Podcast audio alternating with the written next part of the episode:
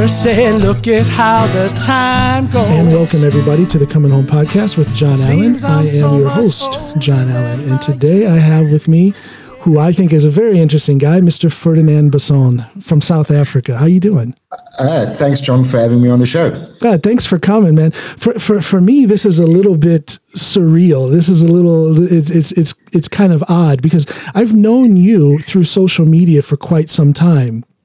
Well, a couple, three, three years, maybe three and a half years. And that started just from me watching uh, a few fights on the E F C. And there was something about the way you conducted yourself as a referee that I just thought it was cool.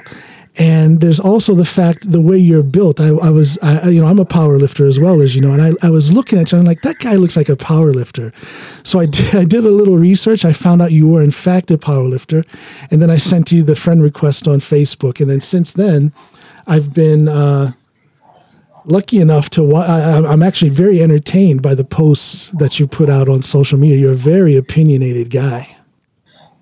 Uh, yes, I, I don't think it's always a good thing to be that opinionated, but you know, I, I'm, I'm a passionate guy as well, and sometimes you, you have to vent somewhere. Um, and I guess that's Facebook is that, and it's, it's not always good. I mean, I had a I had a chat with one of my friends the other day, and he says, "Man, he, he thinks social media is divisive, you know, because it gives the people a platform to post their opinions, and then it divides the people." And I think he's he's, he's right in in, in certain way, but as I said, you know, everybody's got an opinion. I guess um, I just post mine more regularly on social media than the rest.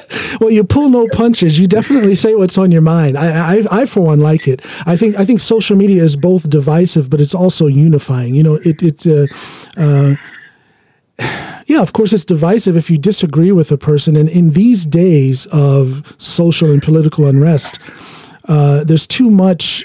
Uh, I mean, it's okay to disagree, but why do you have to get mean? Why do you have to get nasty? Why does that lead to to, to violence and hatred and whatnot? I, I like a good debate. I love when someone disagrees with me or when I disagree with them, and it can lead us into a new discussion. To me, that's that's that's that's en- enlightening. That's enriches that enriches my life. You know, coming back to what you mentioned in the beginning, um, the mixed martial arts and the E F C, it, it is the same temperament for me. Um, sport, you know, you're a sportsman. I used to compete in sports as well. And and it's a challenging thing, and you want to beat your competitor. We all know that. You know, that's why we compete. Yeah. Sometimes in powerlifting, you want to you, you want to beat you, the you of yesterday. Yes. But I, I try and get my fighters because at the end of the day, you're still a human. You still have to go back to your family, and uh, you know, you've got all of that. When you walk into the cage, you need to be able to switch on, complete your task that you need to do, and it's violence. I mean, M M A, mixed martial arts, is violence. Exactly. Is That's the whole violence. point of yeah. it. Yeah. It's controlled violence. Um, and then once that bell goes, you switch it off again. Um, and, you know, that's the same when you have a debate. When you sit with somebody, you don't have to be mean about it. You you, you, you put your point, they put their point. Maybe, and, you know, uh, if you have a, a rich and a rational debate, maybe you walk away there a more sound person than before you enter the debate. Exactly. And, and, that, and, and that's important. I'm not saying you're always going to agree, but at least you're going to walk away and say, listen here, there is rational human beings out there that have a different perspective on this point that I have, and maybe I should just acknowledge that. Not even agree necessarily, but acknowledge that, that there is different viewpoints on this yeah. thing that I feel so strong about.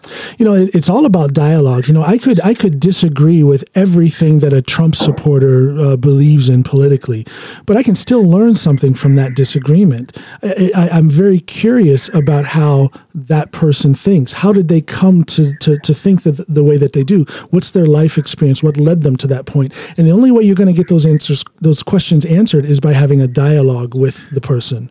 one hundred percent. And you, you will get, I mean, I'm not a Trump supporter. I'm in South Africa, and I, I, you know, I'm a firm believer that, um, you know, loyalty starts at home. And uh, I think we've, as as a country, we've got so much issues um, that trying to point out another country's issues is is futile and, and down downright insulting. Yeah, I to, believe to, people should take care of their own house. And that puts me in some somewhat of a dilemma as an American citizen living in Norway. I feel in this we I'm in a weird situation, and it's kind of diff- it's kind of difficult to take in all of this, and it's kind of difficult to find out how do I use my platform to make a difference. Yes. No, no, and I can fully understand that. So, you know, I know um, through the sport of, of, of mixed martial arts, I was fortunate enough to have traveled a bit with it. I've made a lot of friends uh, in the U S A that's still in the U S A, and um, all of them, all of them, every single one of them is a nice guy that I've I've met, or, or nice female for that matter. Let's not be gender specific. Yeah. And um, some of them are Trump supporters, and some of them are non-Trump supporters. What What's funny is um, you get that patch in the middle that yeah. some of the guys, some of the guys will say, "Listen, yeah, I support this view, but I don't support Trump. I support his view on this matter, but I don't support Trump." Um, where the non-Trump supporters, and I'll probably get a massive amount of flack for that, um, they they will vehemently oppose every single thing that he said.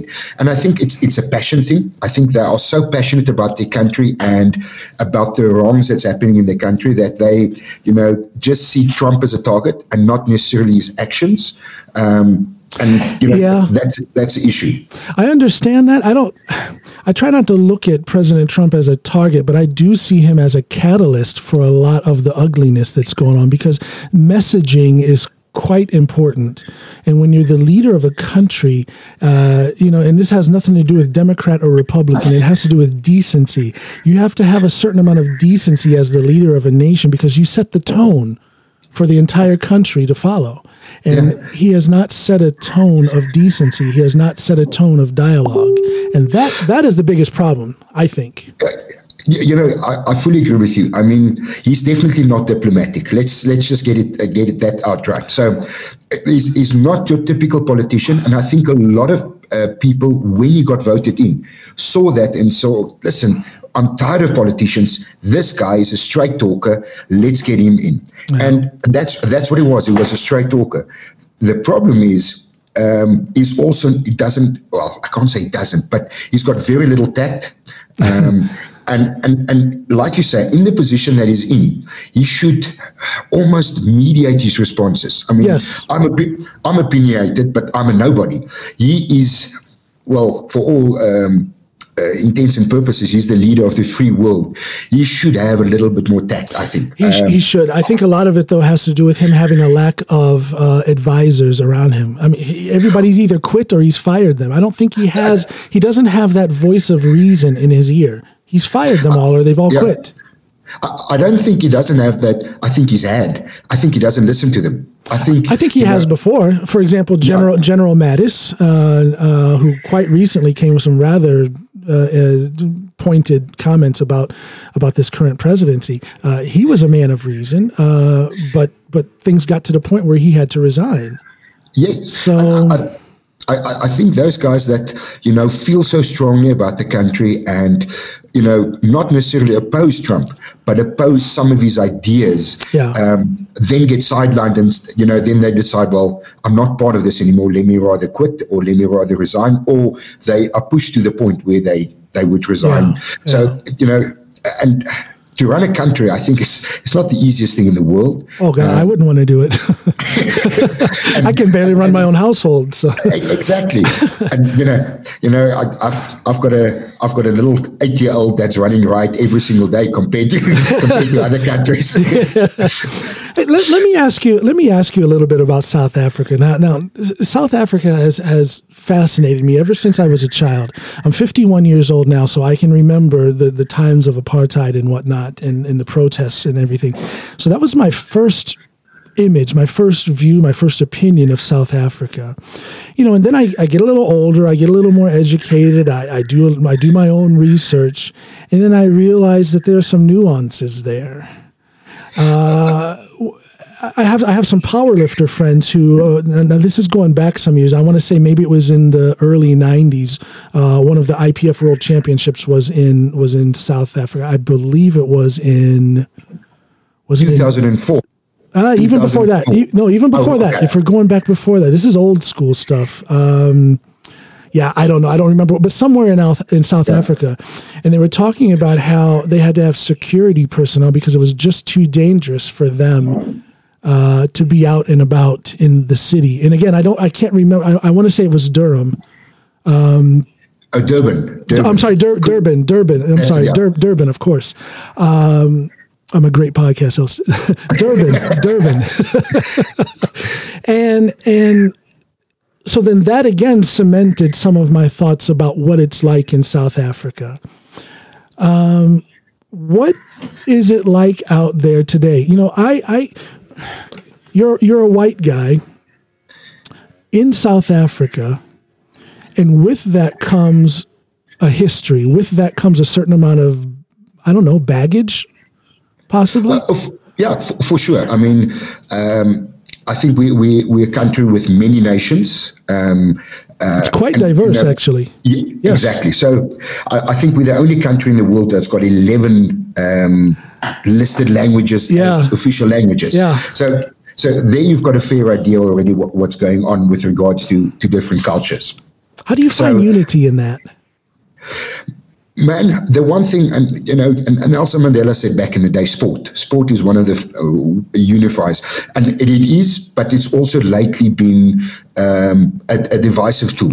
Um, but, but but we'll get onto that. Yeah. I remember b- back in the day, um, I was a youngster, still primary school, going going to, to secondary school. Yeah. Um, when when because I matriculated, I finished school in nineteen ninety-four, the same okay. year that the first free and fair elections was held yeah. in South Africa. So just to give you an idea where I was placed. Okay. So I mean, I can I can tell you, you can talk to most South Africans. Um, Uh, even white, let's let's say most white South Africans, um, and they all will tell you that apartheid was wrong. I can't think yeah. of anybody that will say apartheid is right. Okay, yeah.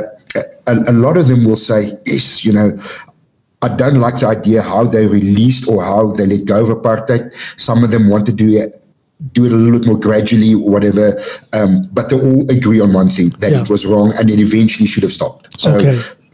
There was no denying that. Okay. Yeah. So, um, so that's where we, we, we get off.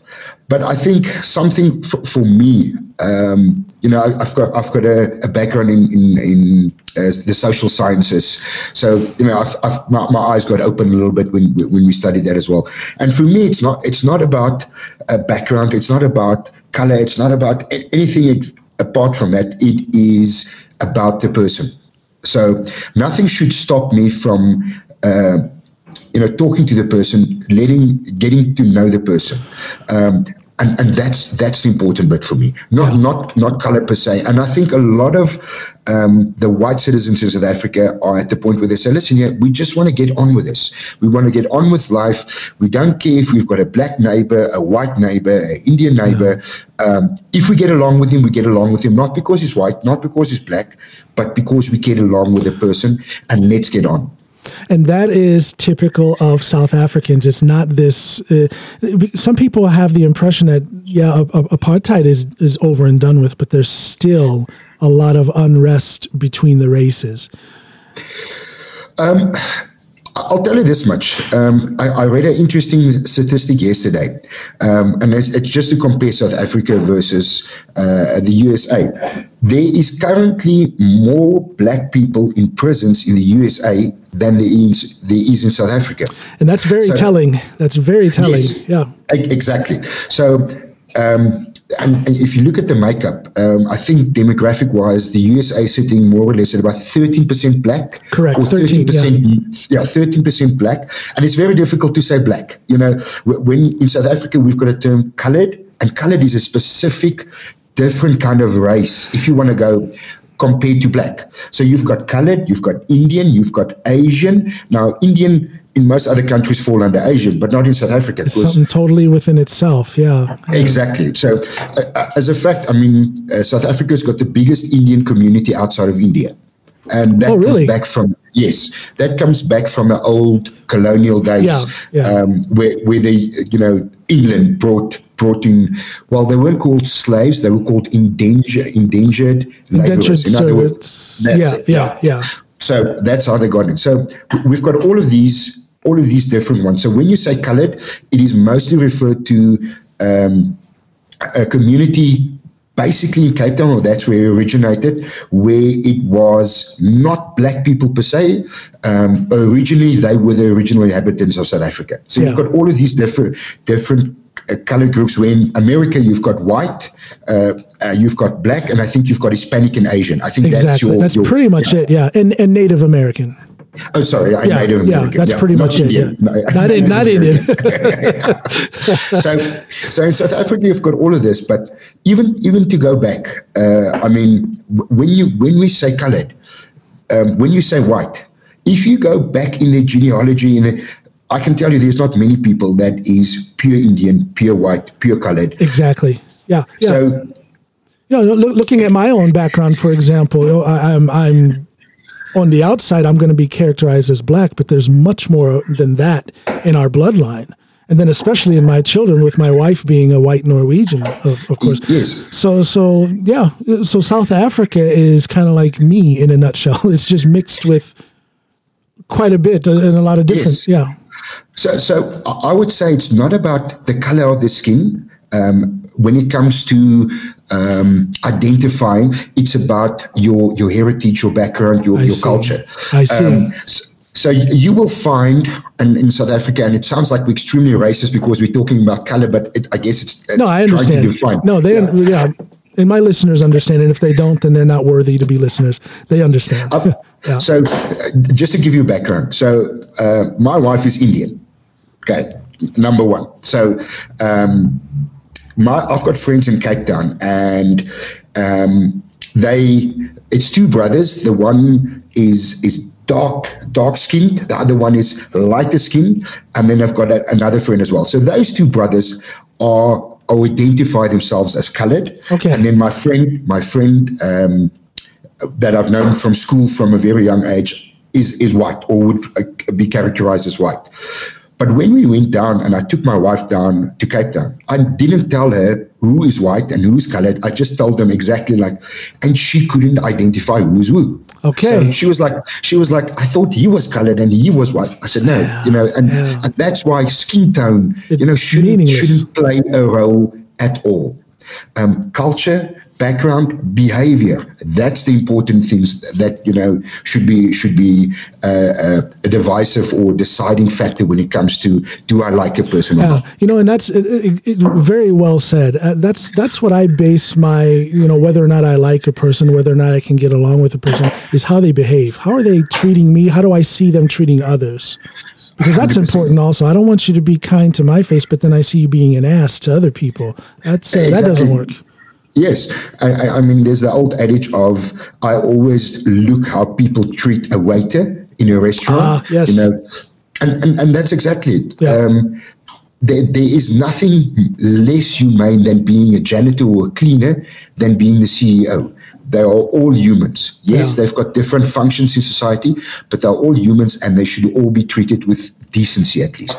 At least decency. You know, you don't have to love everybody, but at least some decency um, when, when, when treating them. Very well said. Very well said. So um, your, your, your wife is Indian. Now, how many generations yes. has her family been in South Africa? Uh, I think they are, her grandmother was born here. The previous, so her great-grandparents came from India. Okay, that that just surprises me that there that that South Africa has the highest populations of Indians outside of India. I would have always thought that would be Great Britain that would have the highest population. Yeah. Funnily enough, um, you know, London itself, and I'm now talking on a country which I don't have a lot of knowledge, but what I have, you know, discovered that far is that. Uh, London has got, London itself, the city has got a lot of Indians, but the U K itself, not as much. Not Fer- not as much. Freddie, can I interrupt you one second? No problem. No, this is, this is important, Seb. You got to call. He's been trying to call me. I'm going to write his number down here. I'm sorry about this, Freddie. We just have to, no, I just no have to give some information to my wife. Um... And I'm just going to let this be part of the podcast. I always tell people they're going to get the real organic me. So when things like this happen, I just keep recording. You see the number there. I got some uh, powerlifting equipment delivered by Eleiko, and there was a problem with the order. Oh, so lovely. Try- oh, yeah, absolutely. I tell you, I've I've been... I don't know, how do I put this? There was a while at the beginning of the, the isolation from Corona where it didn't bother me that much. It was actually nice to take a break from training. Especially so co- with the injuries that... that exactly, exactly. So a couple weeks go by, and then I said, okay, it's time to start moving around. But the gyms were so close, so I started doing body weight exercises out in the garage. And that was going great, but then I got demotivated. And and I stopped doing that. And then I was able, I was fortunate enough to get into a good deal with uh, with Eleiko. Yeah, my wife says hi, by the way.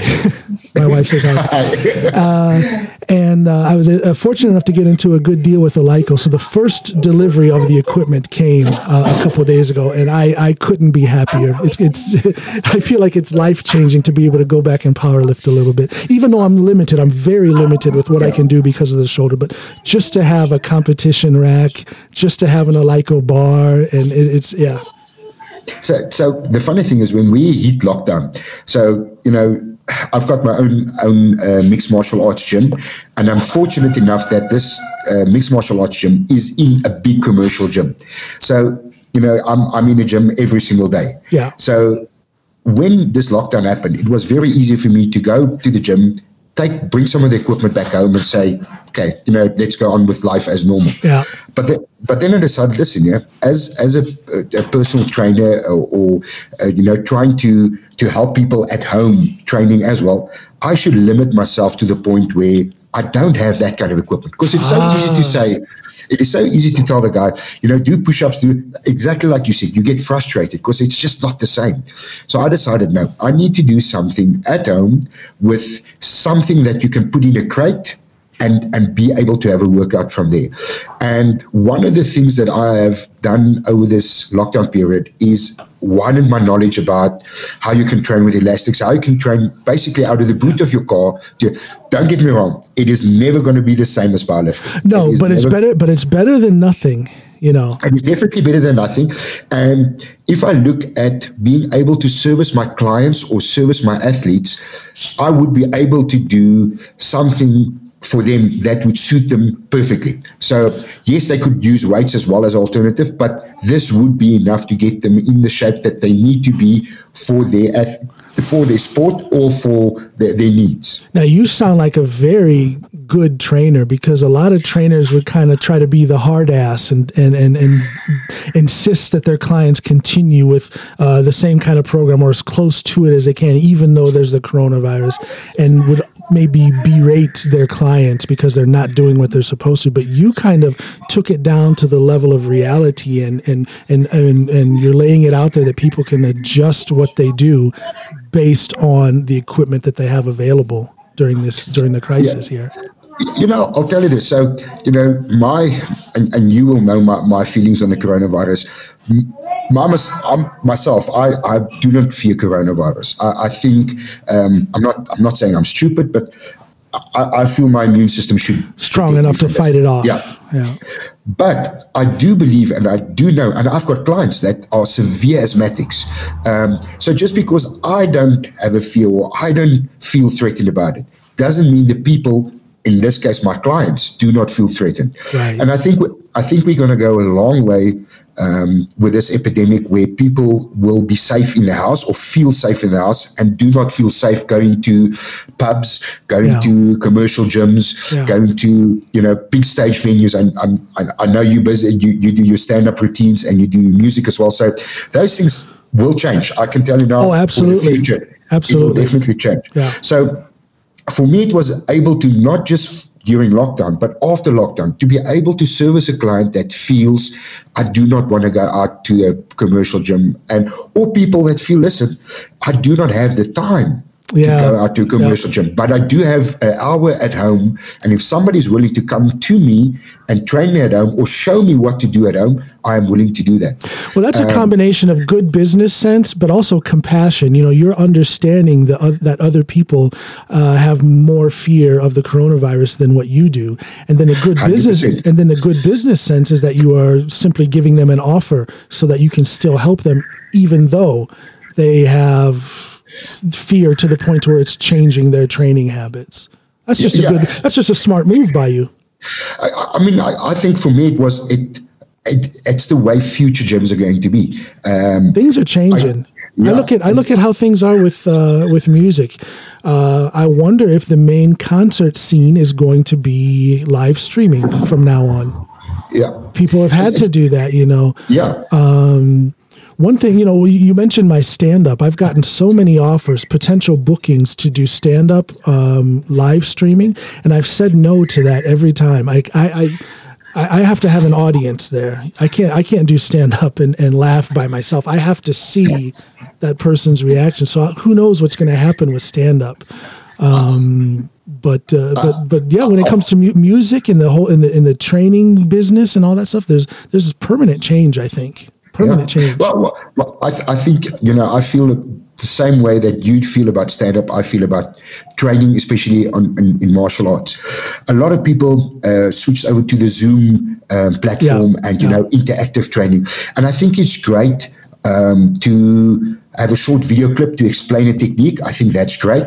Um, but as a replacement for, for teaching, very difficult. Yeah, it's not like the same. You said, you, you need that interaction. I mean, if if you think about it, if you have to tre- uh, teach somebody a, a proper squat over a video uh, format, yeah. it, it's going to be it's going to be very. I'm not saying it's impossible. It can be done, um, but there's so many things that come in the way of optimal training, of optimal exactly. instruction. Yeah, absolutely. And, and and I think the platforms that we've got at the moment is not feasible to do it. I, I'm not saying in future it won't be. All I'm saying is at the moment it is not feasible. The normal platforms that the people at home will use. Yeah, somebody's I mean, out there. Somebody's out there trying to think of something new. I'm sure Elon Musk. Who knows what that guy's going to come up with when yeah. it comes to some some new type of uh, exactly. I don't know, maybe some sort of virtual virtual where people can connect virtual, where you feel like you actually are there and you're seeing yeah. every. Who, who knows what's going to come. Uh, you know, Elon Musk also uh, a, a funny character, one that, you know, he, is, uh, he was born in South Africa. Yes, so yeah. every, every South African claims uh, the rights on, on Elon Musk. You know? Oh, I knew him. Oh, I yeah. So, you know, he, he's one of he's one of the South African heroes. But, you know, with regard to, um, you know, the interaction and whatever, there's now people that do surgeries across the world. So in other words, you've got a robot on the one side of the world and a surgeon sitting on the other side of the world in his doing surgery. So I'm definite that in future, yes, you will be able to, but the normal platforms I think we've got at the moment is still lacking a lot. Absolutely. But I, but I think that technology will catch up with the situation eventually. It, al- it always sure. does. Sure. So it's going to be exciting to see what happens, but I just hope that it doesn't take the human element out of it, because again, with with, with stand-up and, and especially, actually, especially with music, I have to have that feedback. I'm going to sing. one hundred percent. I'm, I'm going to sing better if the audience, if I can feel that that feeling from them. I'm going to sing better. So I don't know. Well, we, we just have to wait and see. Give a call to Elon Musk. You know him, don't you? Give him a call. yeah, yeah, yeah. We were at school together. Let me so, ask you, when did you get into, when did, what, what did you get into first? Was it uh, bodybuilding and strength training, or was it martial arts? So, so my background when it comes to sport, I am not the tallest of guys. I think we share that uh, um, that characteristic. So I, I used to play a little bit of rugby at school. Um, You know, and it, it was a great sport, but I never had the stature to compete in the rugby at a higher level. Yeah. Um, so, you know, but I always wanted to be active. That was always uh, something that uh, it's probably something that uh, got passed down from my brother. So I decided when I was at university, I'm going to do triathlons. Okay. So in, wow. in, in, in Cape Town in South Africa, wintertime is cold, cold, windy, wet. Um, so summertime's great to train triathlon. But in wintertime, you know, you can't train outside. Yeah. So then I hit the gym. So hit the gym and I started enjoying the gym. And um, over a period of time, you know, for six, seven months, I was in the gym. And then one of my friends uh, came to me and says, listen, but why don't you compete in bodybuilding? I said, no, man, I'm training for triathlons. He says, but you have packed on so much muscle from just this little period that you've trained. I think you will actually do well in in Uh, bodybuilding. Now, how, so, old, uh, how old were you at this time? Um, that was about twenty, yeah, nineteen twenty. That okay. was about, okay. yeah, so yeah. So then what happened is I went to go and compete at my in my first few bodybuilding contests, and it, it went well. I, I think I've got, I must go and check in my cupboard, I've got uh, National Colors Junior um, okay. for, for, for bodybuilding. So that was under, I think at that stage, under twenty-three. We're now going back a couple of years. So, uh, you know, I, I enjoyed it, but I also realized it, it is a lifestyle. You know, bodybuilding, oh, yeah. it, it is a big lifestyle. And I've still got friends that compete in it, and I still know a lot of people on the scene, but it, it, it is a lifestyle change. And yeah, I was yeah. at the point... I was at the point where I'm telling myself, listen, I don't know if I want to do this lifestyle. And I remember I was at one uh, contest where, I won't say I was robbed, but, you know, there was some some funny things with regards to the placing. But my one friend, who eventually is a, became a very high-level bodybuilder, got robbed on judging. Uh-huh. And I was like, bugger this. I am done with, with uh, you know, people sitting in front of judging um, on, on something. I'm switching over to powerlifting. And my friend said to me, you come, come to powerlifting. We've seen the weights that you handle in the gym. With a little bit of effort, you can go to powerlifting. I so see. Then I did powerlifting. Eventually, my weight ballooned up to a massive weight. I couldn't, I couldn't run on the beach. I couldn't, because oh, wow. I walked, yeah, I walked around at one hundred twenty-three kilos, not necessarily fat, um, but you know, too much for my joints. It that is, is that is a lot of weight for your height. It is. Yes. Yeah. So I, I was strong, you know, I enjoyed, I still had some of my biggest weights that I pulled was at that weight. So yeah. I was happy, happy there. But then I realized, you know, this will impact my life further on. And I went back to one of my friends who I used to do martial arts with. Um, and he actually also did bodybuilding, but left very early on. Okay. And I went went back to him. Uh, his name was Rikaat. And went back to him. I said, listen here, Um, I've done Muay Thai before, um, but now I've, where I used to compete Muay Thai, uh, mid seventies, eighty kilos. Now I'm walking around way over one hundred kilos. I can't just do Muay Thai anymore. My my, my body is now not uh, uh, yeah, perfect for that yeah. anymore. So he said, come, let's do this jiu-jitsu thing. And it was jiu-jitsu, brand new okay. at that. Yeah. And I remember he was, he was only a blue belt back then. Um, but he was the only blue belt that we had in, in, in Cape Town.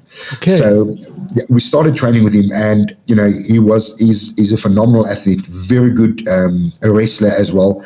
Um, and that's where I started in the sport. And then I realized at one hundred twenty-three, no matter how good my cardio is, you will not get to the third round of that.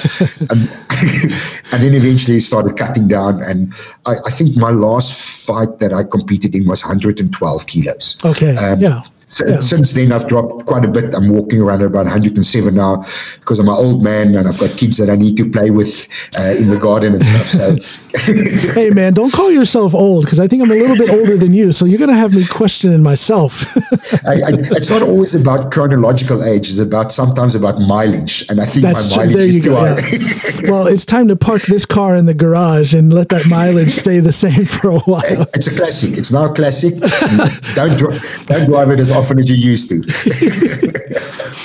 so so you uh so you you jump into the world of jiu-jitsu. Um you have a few competitions. What is it that led you to being a referee, or what, what's the proper term, judge or ref, referee um, oh, official official official, official. Yeah. What led you to being uh, an official for the M- for so, M M A? so- So the funny thing is I, I became an official, and I think the, the federation is now defunct, the I F B B. Yes. Uh, yeah. I F B B. So I was, yeah, I was official for them as well. Okay. Um, for yeah. bodybuilding. Yeah. Um, it's just when, when I do something, I completely immerse myself in it. It's, it's just the way I am. Yeah. So, you know, I will not do bodybuilding if I don't get the diet and all of that and, and study that. And so it was the same. When it came to, to, to bodybuilding, I was like, okay, well, these guys are going to judge me. I need to know what they're going to judge me on.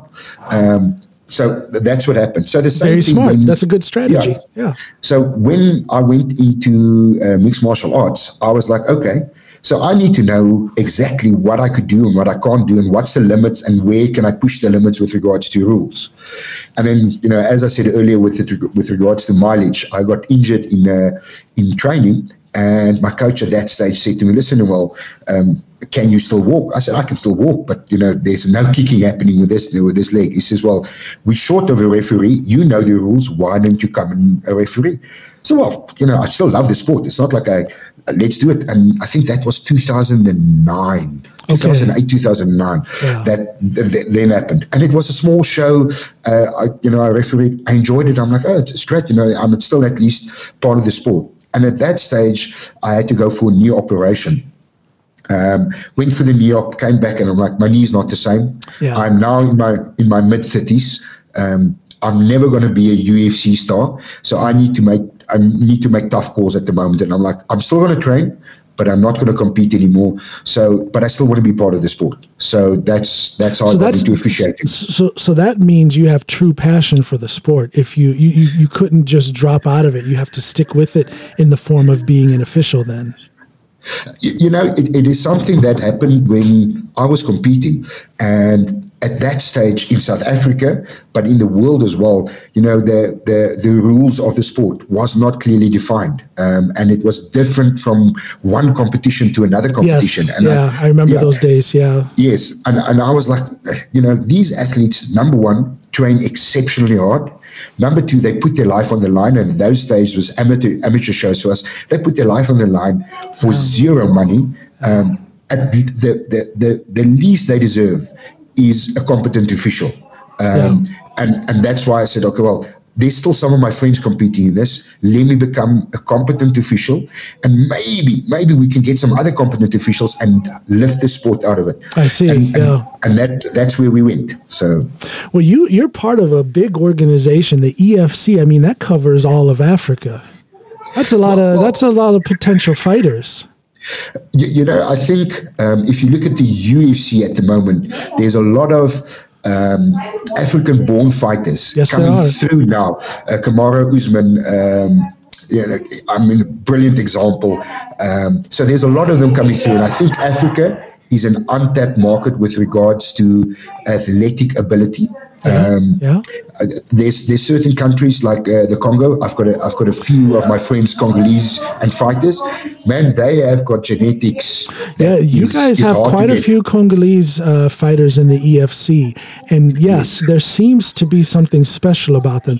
They have a certain level of, of athleticism. They have a certain amount of ferocity and focus. That I, uh, of course, you have other fighters who have that as well, but it just seems yeah. to be more prevalent in the, the fighters from the Congo. Very, it's very interesting, you, very interesting. Yeah, I'll, I'll tell you this much. Uh, very passionate people, you know, and now we're generalizing, but, you know, in general, very mm. passionate people.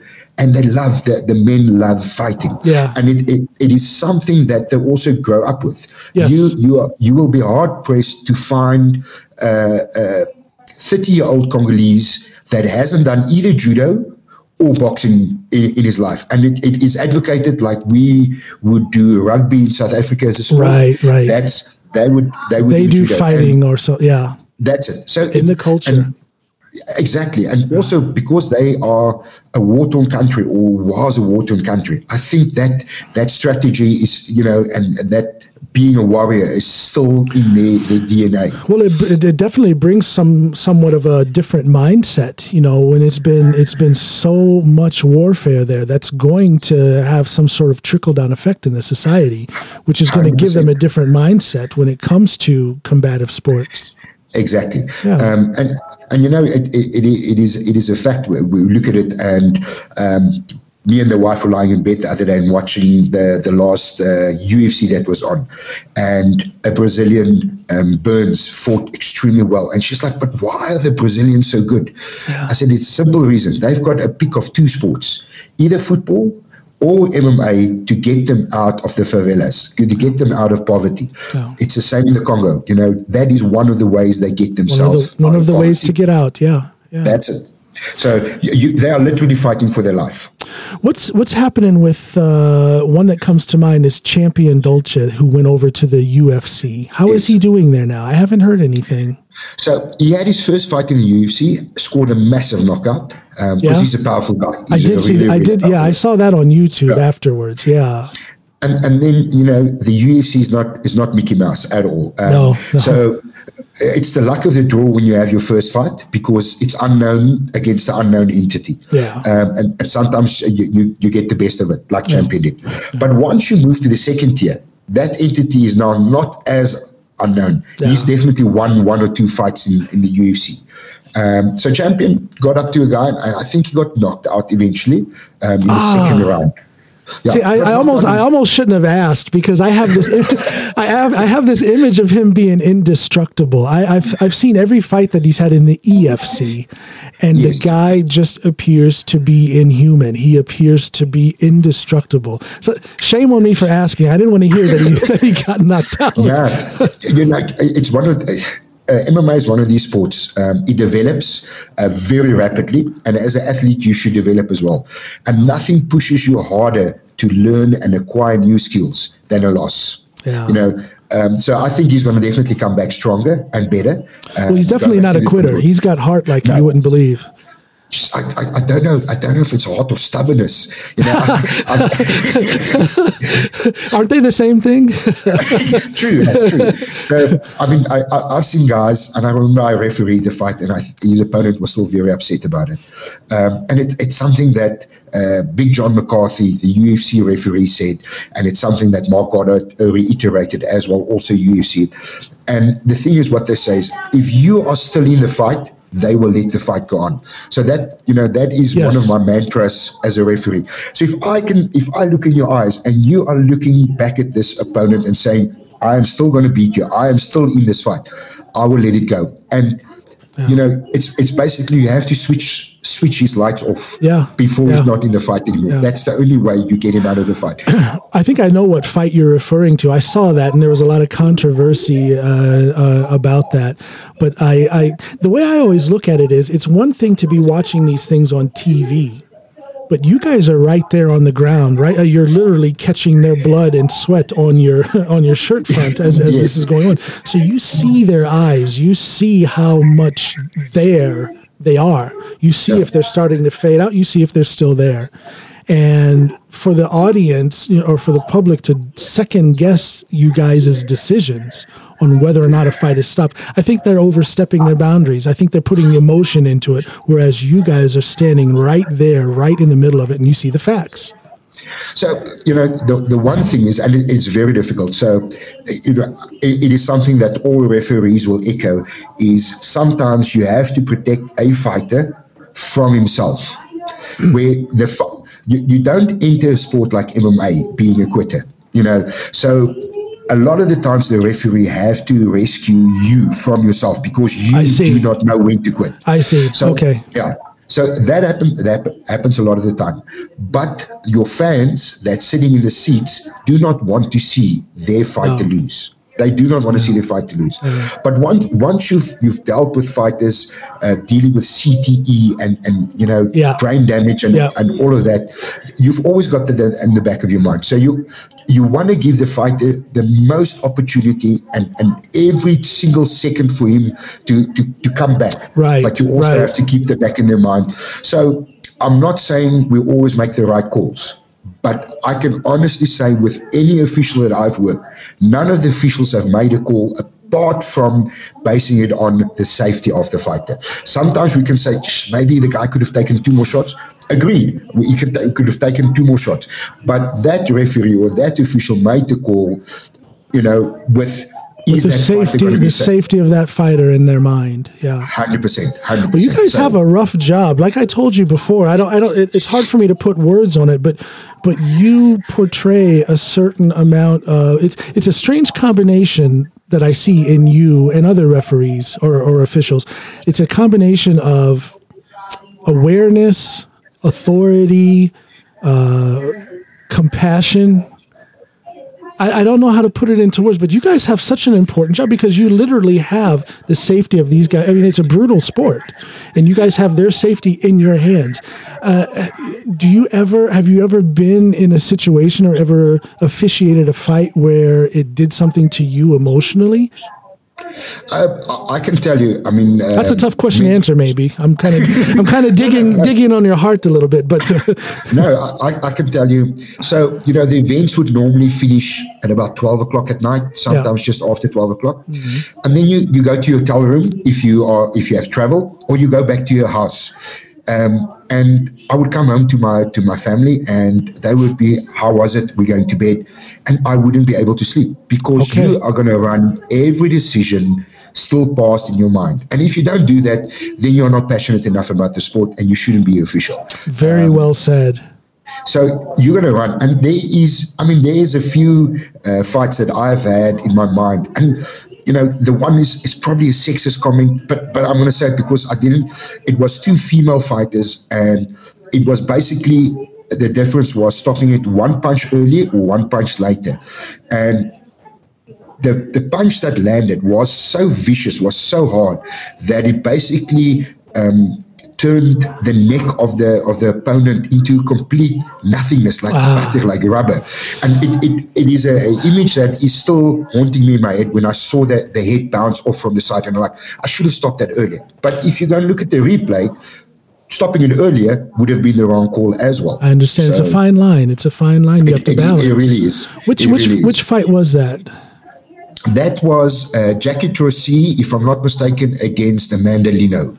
Demolitions, um, Jackie and Amanda. That's uh, it, yeah, yeah. There we go. I, rem- yeah. I remember so, that fight. Yes. Yeah, and you know, we as a as a official, you try and be impartial, but you cannot help but learning or, or getting to know the fighters because you with them, you with oh, them, yeah. and you make calls with them. So. We don't do not harbor as official. We do not harbor any vengeance against any fight. And you get to know, and you're like, man, I get to know these two people that's now going to face off against each other. Yeah. They're both really exceptional human beings. I don't want any one of these to lose. Yeah. Um, but there has to be a winner. There has to yeah. be a loser. Yeah. And I can tell you this much. I pray every time before I walk into the ring for the stoppage. Do not be me doing the stoppage. I would like to see a tap. I would like, you know, a clear stoppage. All the way to a com- to completion without you having exactly. to stop it. Yeah, I understand. Exactly. Yeah, yeah. Because I think every athlete deserves a clear and concise finish um, to go back and say to the drawing board, this is what I've done wrong, or this is what I've done right. But if they had that in their mind when they go back and they say, their official was shocking. I could have done better. If they, I, I I don't want to be that official. No. I never want to be that official. Sometimes you are, um, yeah, but yeah. you know, I, I try not to be. I, I hope that I can see a clear tap, the fight is over, and everybody agrees that's the so, way it goes. So it's not just some meathead sport. There's a lot of thought that's put into what you do as an official. There's a lot of emotion. There's a lot of technical skill and whatnot. And, and that's what I want to get out there for people to understand. It's not just a couple of guys or ladies rolling around the mat beating each other up and there's somebody there to break it up if it gets too bad. That's not what it is. There's so much rules. There's so much precision in the way you have to make your decisions. Exactly. I mean, um, you see when, when it comes to the, the medical protocol is really, really on par with any other promotion that's on there. And I can say that um, because I've been to the U F C, I've been, I can, I can tell you um, it is on par. Um, and, you know, that's brilliant. We, we need to have that there. Um, But when it comes to about the meathead sport, I can tell you we've got doctors competing. Yeah, um, yeah. Uh, uh, Danella, uh, she, I mean, she's a psychiatrist. Yeah, she exactly, a, she, exactly. She should have a head red for competing in the sport. Um, we've got Bunmi, um, she's a, a orthopedic surgeon. Yeah, so yeah. so we, we've got all of the. So it's not a meathead sport. What about? I'm not um, saying it's a rational sport, but it's not a meathead sport. Well, even the highest educated man or woman has moments of savagery. So exactly, we have to we have to we have to let it out at some point, you know. Yes. Let, let me ask you about a fighter, Demarte Pena. Yes. Is he is he gone? Uh, he he's he's. I understand there was some controversy there, and we don't have to talk about that if you don't want to. But is he finished? No. Is he finished in the E F C, or is he? Is there an avenue for him to come back? So I'll tell you this, uh, I know Demarte for a couple of years before the E F C even existed. Okay. Um, yeah. So the one thing I can tell you about Demarte is always been a gentleman. Um, he seems to be, outside, yeah. Outside of the cage, always a gentleman. Um, great fighter as well. Great athlete. Uh, hard worker. So yeah. what, what happened is he tested positive for a banned substance. Yeah. Okay. He refuted that allegation, um, and I don't know if it's true or not. I'm never going to go and ask a guy, you know, if it's true or not. No. So, but I know what they did say is it was tainted supplements. So they sent in the supplements, and you, you would know with in powerlifting as well. You've got WADA, which yeah. is the World Anti-Doping Agency, but then you've got your local agencies feeding into WADA. So in South Africa, it's SAIDS, South African Anti-Doping uh, Agency. Yes. So he sent the, the the samples of the products that he used. Then SAIDS locally found that it was a tainted sample. They stripped him of his title, but say it was not his fault. It was a tainted sample. I see. Okay. Yeah. So then what happened is he says, okay, well, uh, uh, title is stripped, but I'll come back and fight for the title again. Subsequently, he did that. But, you know, red tape. And that was and a great fight, by the way. That's it. And yeah. a bureaucracy takes time. So yes. what eventually happens is WADA turned around after that fight and said, listen here, on that initial incident, we do not agree with SAIDS on this. We are saying he should have been found guilty. Really? So so it was it was caught once for tainted supplements yeah. and he was stripped twice because of wow. Wow. wow. So, yeah. I don't want to so, badmouth WADA, but that's a strange decision. Yeah, so they, they overruled the local yeah. uh, authority on that. Wow. Um, so, and, and subsequently, there's been a few other calls like that as well uh, in South Africa with regards to SAIDS and, and, and WADA. So is he so, under suspension now? No, he's retired. Um, he's, he's retired. He's running, yeah, he's running his own gym, um, and he also started his own promotion. So he's doing amateur oh, really? promotion, so, so he's putting a lot back into the sport. Um, he seems to be a highly educated, very thoughtful person, so I, I think he's going to do quite well with whatever he decides to do. You know, as I say, I, I don't think he's a stupid human being at all. He's always been a gentleman. He knows how to treat people. And I think if he puts his mind, his mind to it, he will definitely be yeah, successful at yeah. it. Interesting. I just thought I'd ask about him. It just kind of fell into my head that I hadn't seen him Uh, on, on any of the E F C productions in quite yes. some time, so I just thought he, to ask. He does some color co- commentary for the E F C every now and again. Yes, he well. does, yeah, yeah. He's an eloquent speaker. Oh, uh, yeah, absolutely, yeah. yeah. So, and he, he seems to have a good sense of humor, too. He's not afraid to yeah. laugh once in a while. So. yeah, no, I, I mean, and, and that's a nice, a nice thing about the sport, and I think you can say the same about powerlifting. You meet people that you would not have met if oh, it wasn't yeah. for the sport. Absolutely. The the time when I was on the U S Uh, Masters national team and I got to, to travel and uh, meet people, uh, you know, 'cause I'm in such a weird situation living here in Norway, but I was on the national team. So so I didn't get to meet some of those team members and get to know them like I wanted to. Um, we had the North American Championships uh, in the U S Virgin Islands. And I got to meet the team there, and it was just yes. such a great experience to meet them, to hang out with them, and, and broaden my horizons when it comes to, to powerlifting, because this was very early in my powerlifting career. I mean, I'm an older guy, but I've only been powerlifting competitively since two thousand fifteen. But you've been training for years. But I've been training for I've been training. Well, well, I, I'm lucky. I, I think I told you the story of I was a bodybuilder uh, there in Chicago uh, at Quads Gym. Uh, actually, not the one in Chicago, but the one on the south in the south suburbs, Quads Gym. And my good friend Ed Cohen trained there. And legend, absolute legend. Oh gosh, and, and you know what? Besides him being the power lifter that he is, the human being that he is is is to me is is is even greater. He's one of the nicest, sweetest, most gentlemanly and giving people. He he he helped me try to help my son, who was in the middle of some addiction problems, and Ed did a couple of things to try and help me out with that. And that just shows what kind of person he is. So above and beyond the powerlifting, he's a good man. But anyway, I was training as a bodybuilder at that gym, and he was so kind as to invite me in to powerlift with him and his crew. So that's where I got the fundamentals of, especially of my squat and deadlift. That's from training with him. Yes. And um, so I had... I had that bodybuilding physique, but I had that powerlifting strength.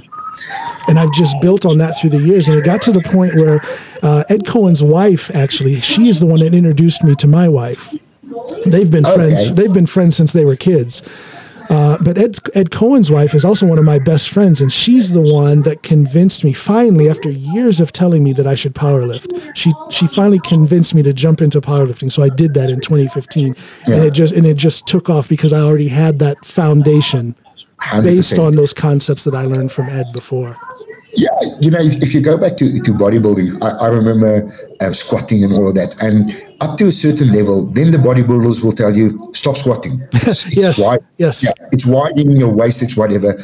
And I was stupid enough back in those days as well. I, I was like, no, but I enjoy squatting. And that's probably one of the reasons why I had to go to powerlifting as well.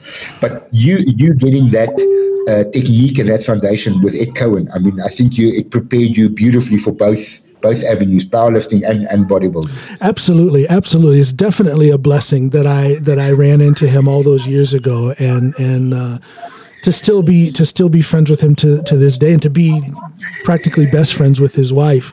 Uh, my wife and I, we fight about who is best friends with Ed's wife. so so it's, it's just, it's a nice, you know, our, our, yeah. my, my kids almost look at her as, as an aunt, and, and yes. my son, the one that passed, really looked up to Ed back in the day. So it's a, it's a yes. little, it's a, it's a tight connection there. Yeah. And that's the beauty of, of sports. There's, exactly. there's, the, you know, again, it's not just this meathead thing where, you know, it's all blood and guts and sweat and tears. That's part of it as well. But there's also the emotions. There's also the friendships that you build and all of that. Now, you have a background in, in um, did you say sports psychology? Is that it? No, uh, no I've, I've got a, a background in psychology and sociology. So okay, and that, you apply that yeah. uh, education to to sport, yes. sports activity. Okay, yeah. So, so, so you know what, what I'm talking about. Is, Yes. So, yeah. so now what I want to do is, I mean, I've seen, I've done the sports side of it, the sports science side of it, but I've also done psychology. But I've realized, you know, I, I can get my guys fit. I can get them the best technique, but there's still a chink in their armor. If they walk on their way to that cage and they are not mentally in the right frame of mind, doesn't matter how fit they are, doesn't matter how good they yeah. are, they will not win that fight. And as a referee, I see it many times. I will, would have refereed a guy three or four times and get his demeanor, get his body language. And yeah. then one evening, I would referee him again and look at him and I'm like, something is off. You can see and it in his eyes, yeah. You, you can see it in his demeanor. You can yeah. see yeah. how he's prancing up and down. You can see how he holds his head.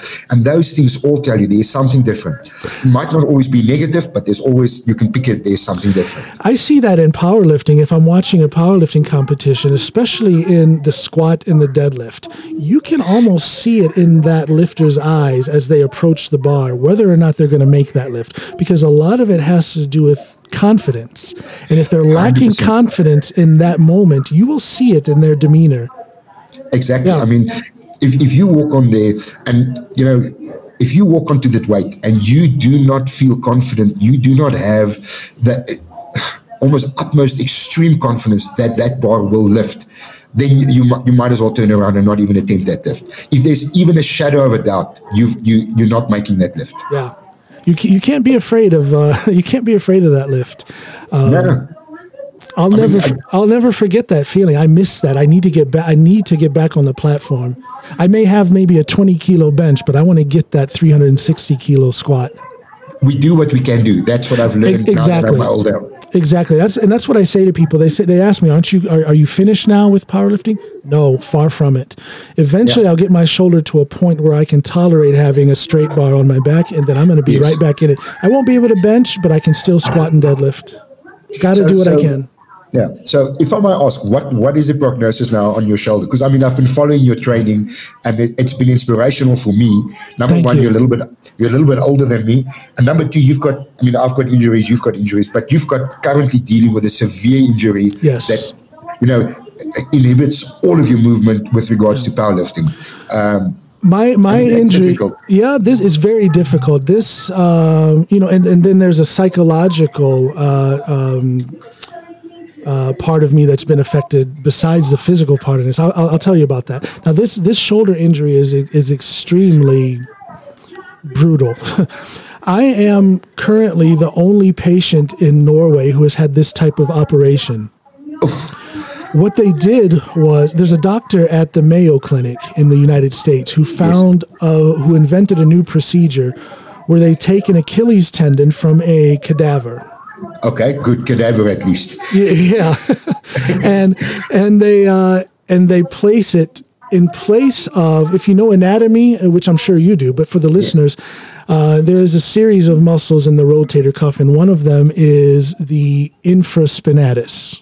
Yeah, and the biggest culprit when it comes to shoulder injuries. Yes. Now, my, now I have a ruined infraspinatus and a supraspinatus. Both of them are gone. And yeah. my teres minor is, it's still there, but it's ineffective. Hanging so, on a thread. Hanging on a thread and, and dead material, n- narcosis, um, or no, what do you call that? Necro- necrosis around it. Yeah.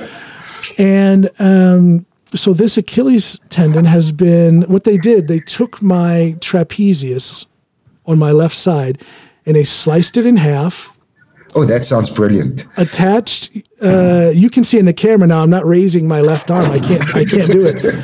And then attached that Achilles tendon there and wrapped it around to the front of my, of my shoulder.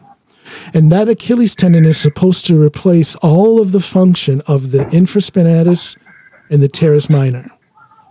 Okay. And I, I mean, you, you rotate the cuff. The, the function of that is to keep your shoulder in position, um, and that's why you've got three through the rotation exactly. to keep it. It's not to lift anything; it's just to keep it's it in position. Just for stability, yeah.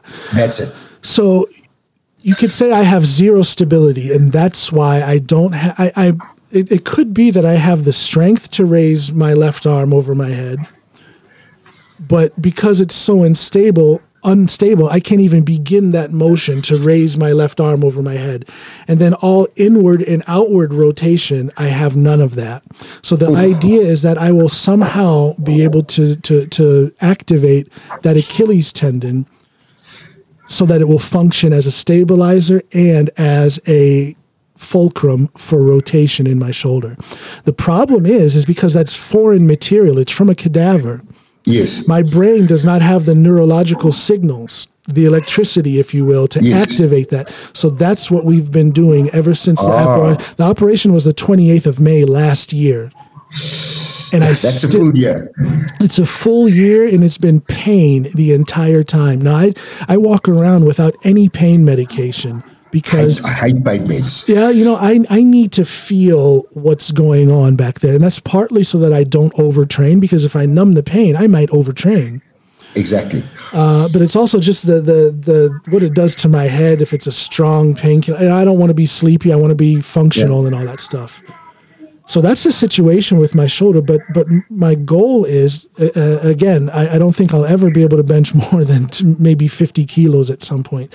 But I just want to get my stability back so I can get under the squat bar again and be yes. able to deadlift and, as well. And, and get the, the the mobility and the movement in there. Yeah, because and, as it is now, I have no, mobili- no mobility yeah. at all, no stability at all. So it's been a fight. Uh, that's been my job, basically. That's been my training routine for the last year is physical therapy, sometimes three days a week, sometimes three times a day.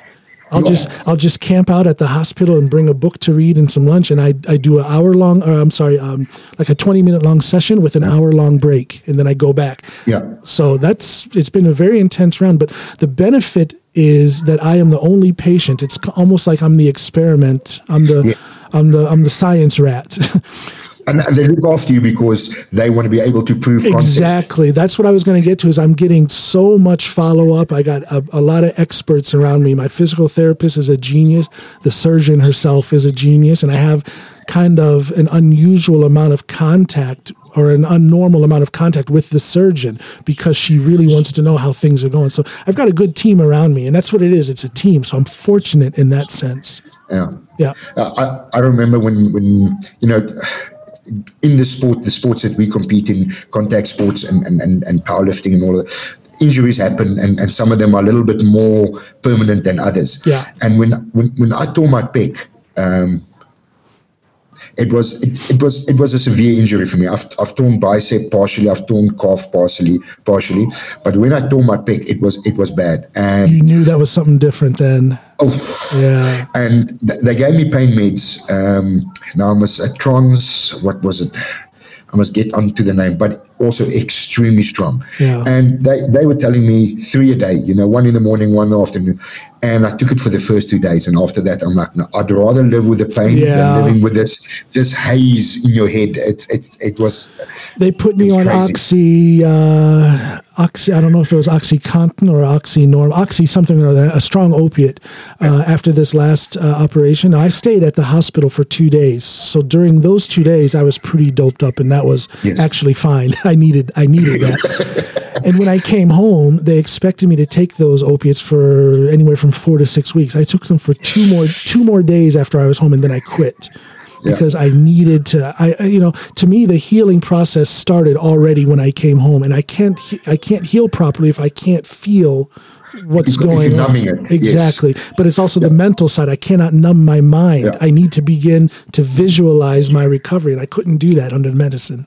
And it's also, as a powerlifter and as a bodybuilder, the mind-muscle connection. You lose that with that haziness yes. in your head. That, that mind-muscle connection will, will not happen. I remember now, I was on uh, Tramacet. Uh, Tramacet was a pain medication that I was on. Okay, also yeah. an opiate. And, you know, I've still got it actually somewhere in the house. And I'm like, I will never take this again. I don't know for what. Why am I keeping it? Maybe if one day I'm dying, I'll, I'll take that just to numb the pain in that. Well, I tell you, I'm very wary. I'm very careful when it comes to uh, to opiates, even when it's, you know, at the suggestion of my of my surgeon, because I, it's, it's just a nasty medicine. You look at the problem in, in the United States. There's not much talk about it now, but opiates are are, are destroying people over there, and, um, and, and over the counter opiates. Yeah, exactly. You know?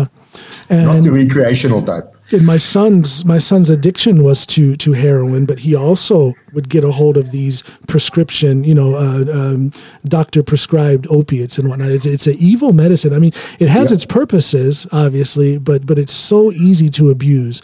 So I've always, you know, irregardless of my son's uh, addiction problem, I've always shied away from that medication. It's just too scary. It's too too easy to get addicted to it.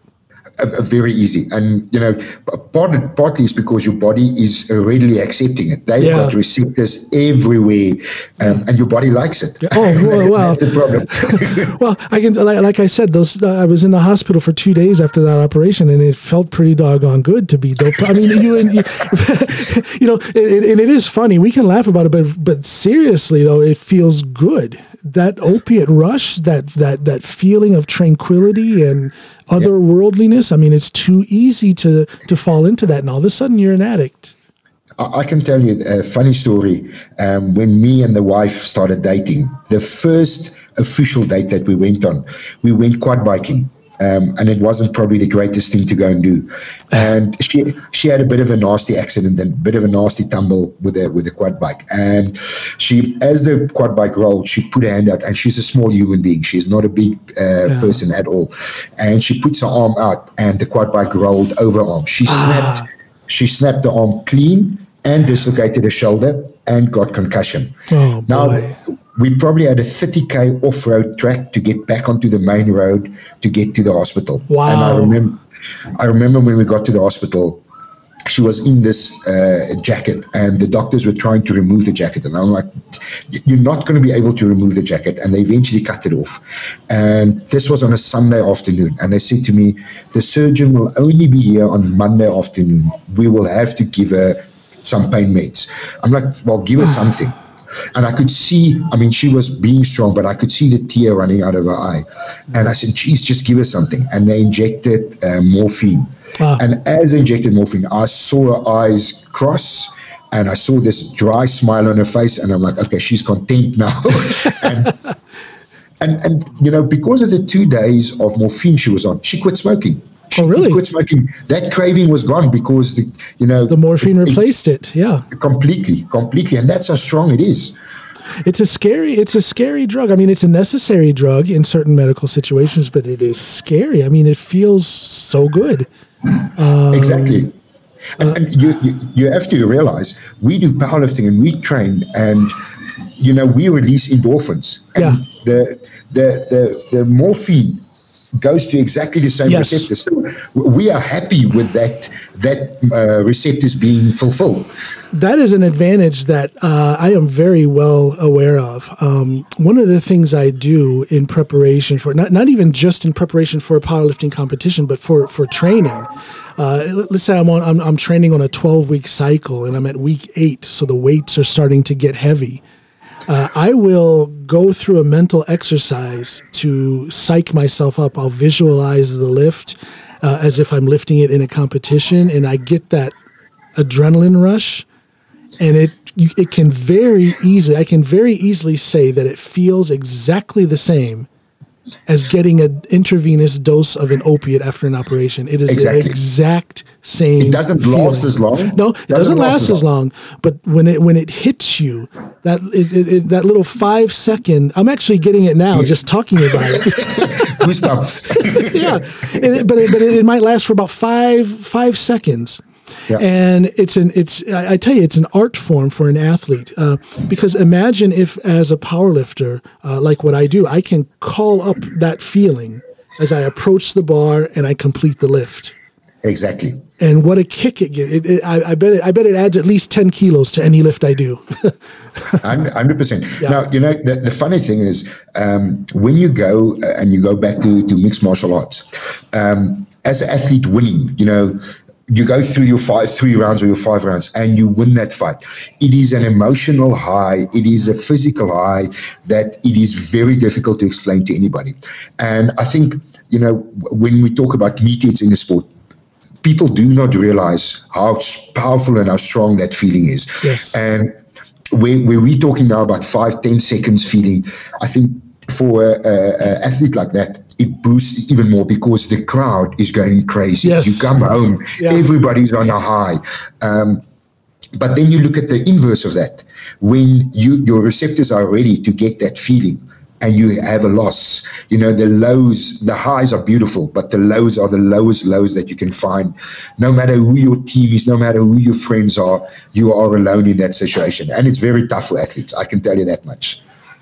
Well, life as an athlete is, it seems to be uh, quite polar. You're either feeling sure. completely alone and like the biggest loser, and, and and even successful athletes can feel can get that loser feeling if they don't reach the goals that they've set for themselves. So even the greatest athletes can be incredibly depressed and dissatisfied with themselves. So you you either have that or you have that indescribable high where you have so much love and support with, from your team around you and stuff. And there's yeah. there's nothing that can replace that. There's nothing, nothing that I've ever found that can replace yeah. that. And, and and you know, people that haven't competed at that level do not understand. They won't. That. They won't understand it. I try to describe for people when I um, when I set the record for the Norwegian raw squat last year, and people ask me, "Well, how did that feel?" And I cannot put words on it. I can't describe yeah. it. There's a there's maybe a ten minute period after that that is very hazy for me. I can't put words on what I said, what I did, how I felt, who I talked to, because it's a level of uh, of it's a level of emotion. It's a le- it's an it's a level of yeah, it's emotion, but it's so much deeper than regular in, in quotes regular emotion. I can't put words on it. It's indescribable.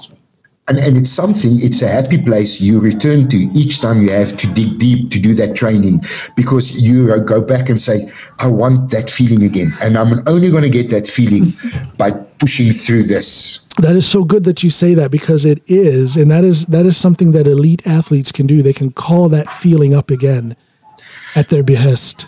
And uh, it, ser- exactly. it, ser- it serves us well. It serves us well. That's your driving force. That oh, absolutely. Drive. As an athlete, you know, you are a selfish person because you are spending more time on yourself than you're spending on a, for a reason. And yes, mm. your why might be to secure a future for your family and, and whatever.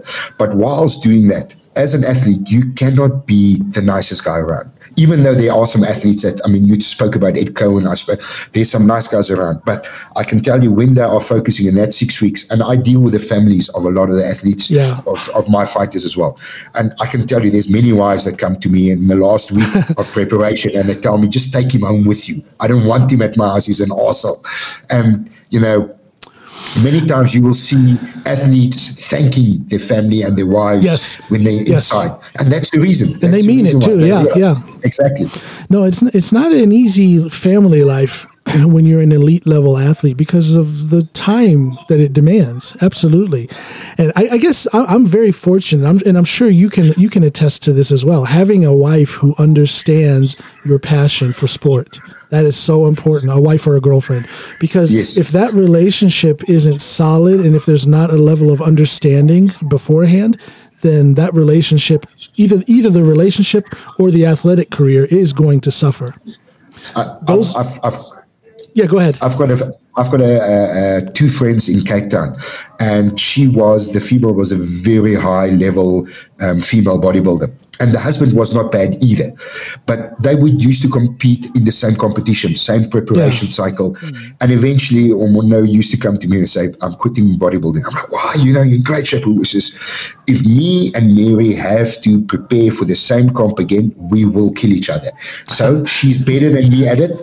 Yeah. I'm supporting yeah. her. And, you know, he made that call and sure. he was right. I mean, she was a very high level athlete. And I mean, I've seen, I've seen her go crazy, you know, and, and you're deprived of everything when you're a bodybuilder. Yeah. And, yeah. So, you know, so yeah, that's well, it the takes that you a, have to make. Yeah. It takes a certain level of communication. It takes, it takes a solid relationship to be able to navigate through those challenges. Um, yeah, it's, it's not an easy life being an athlete. It's not. No. People don't realize that. Wow.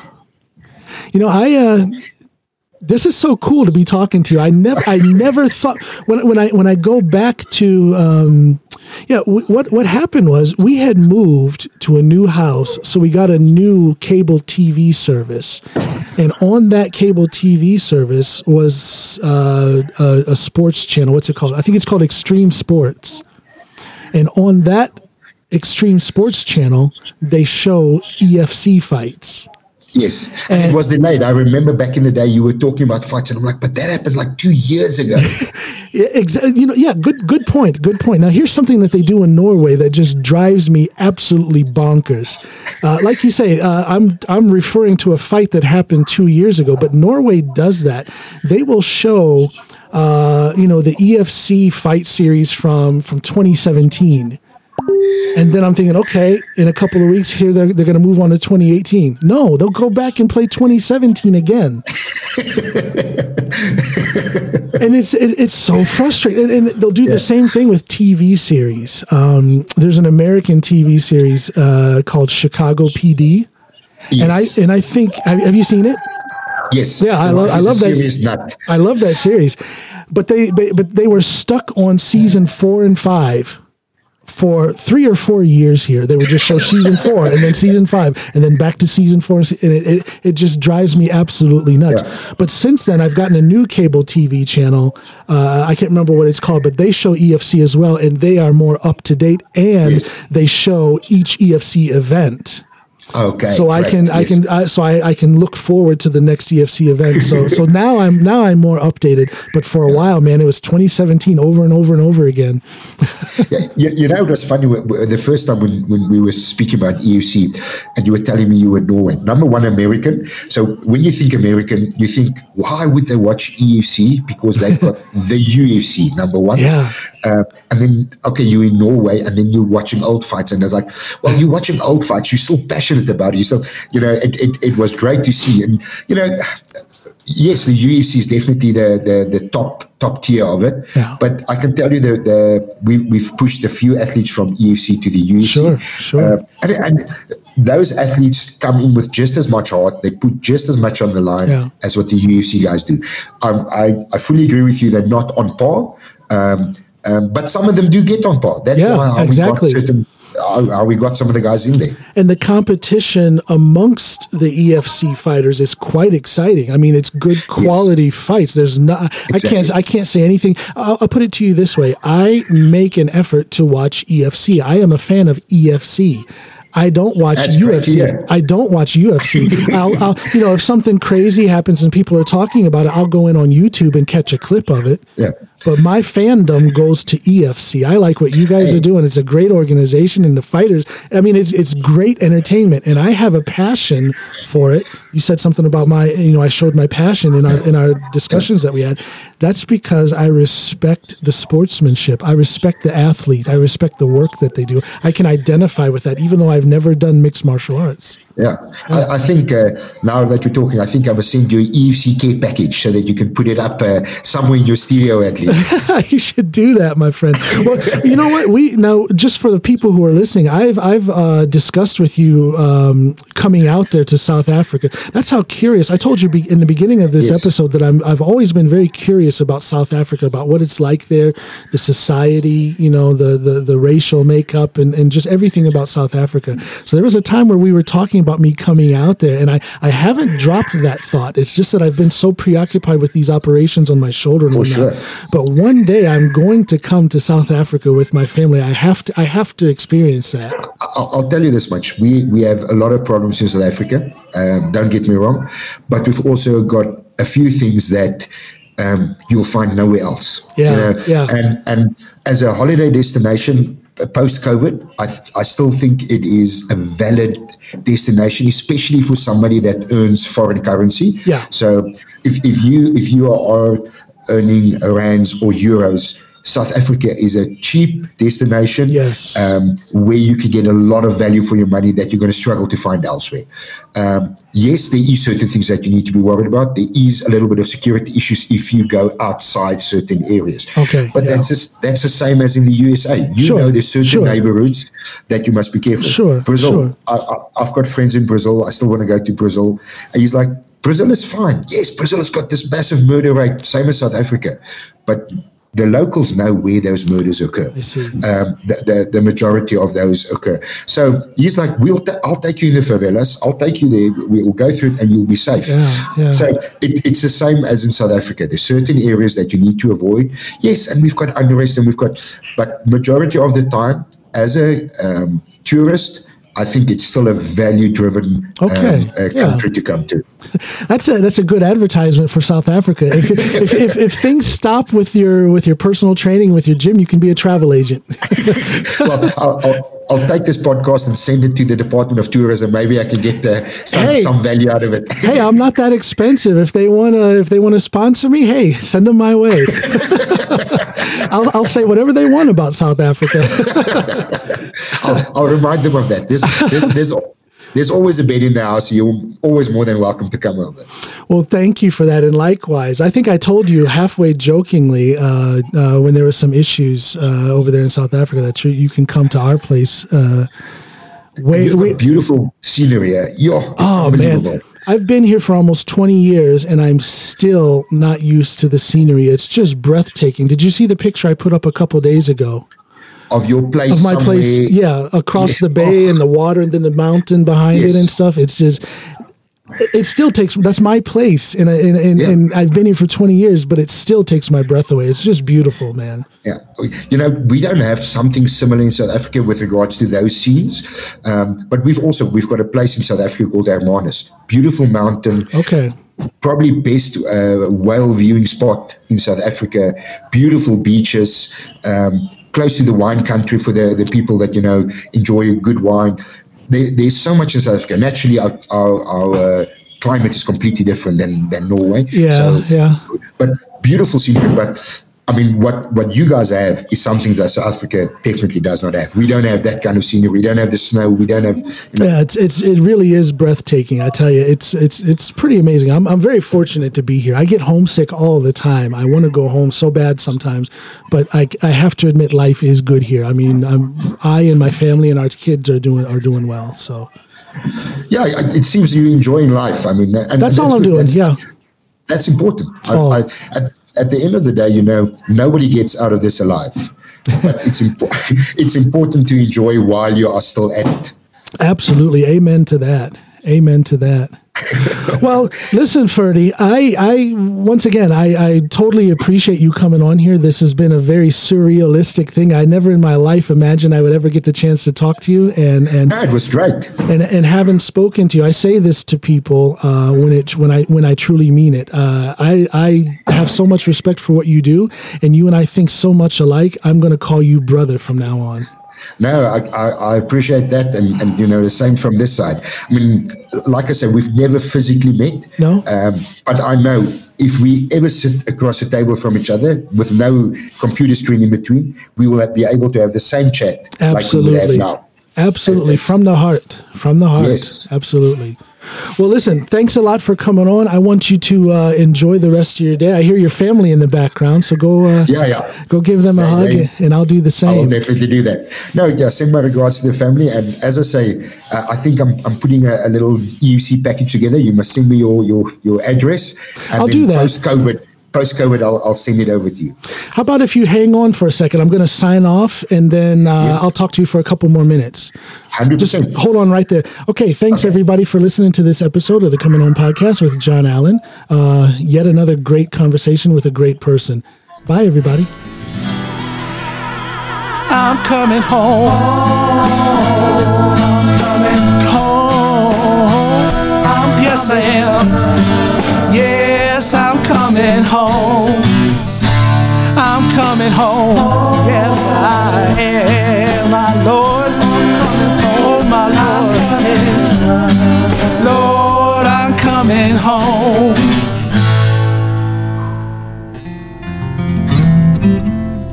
Mm-hmm.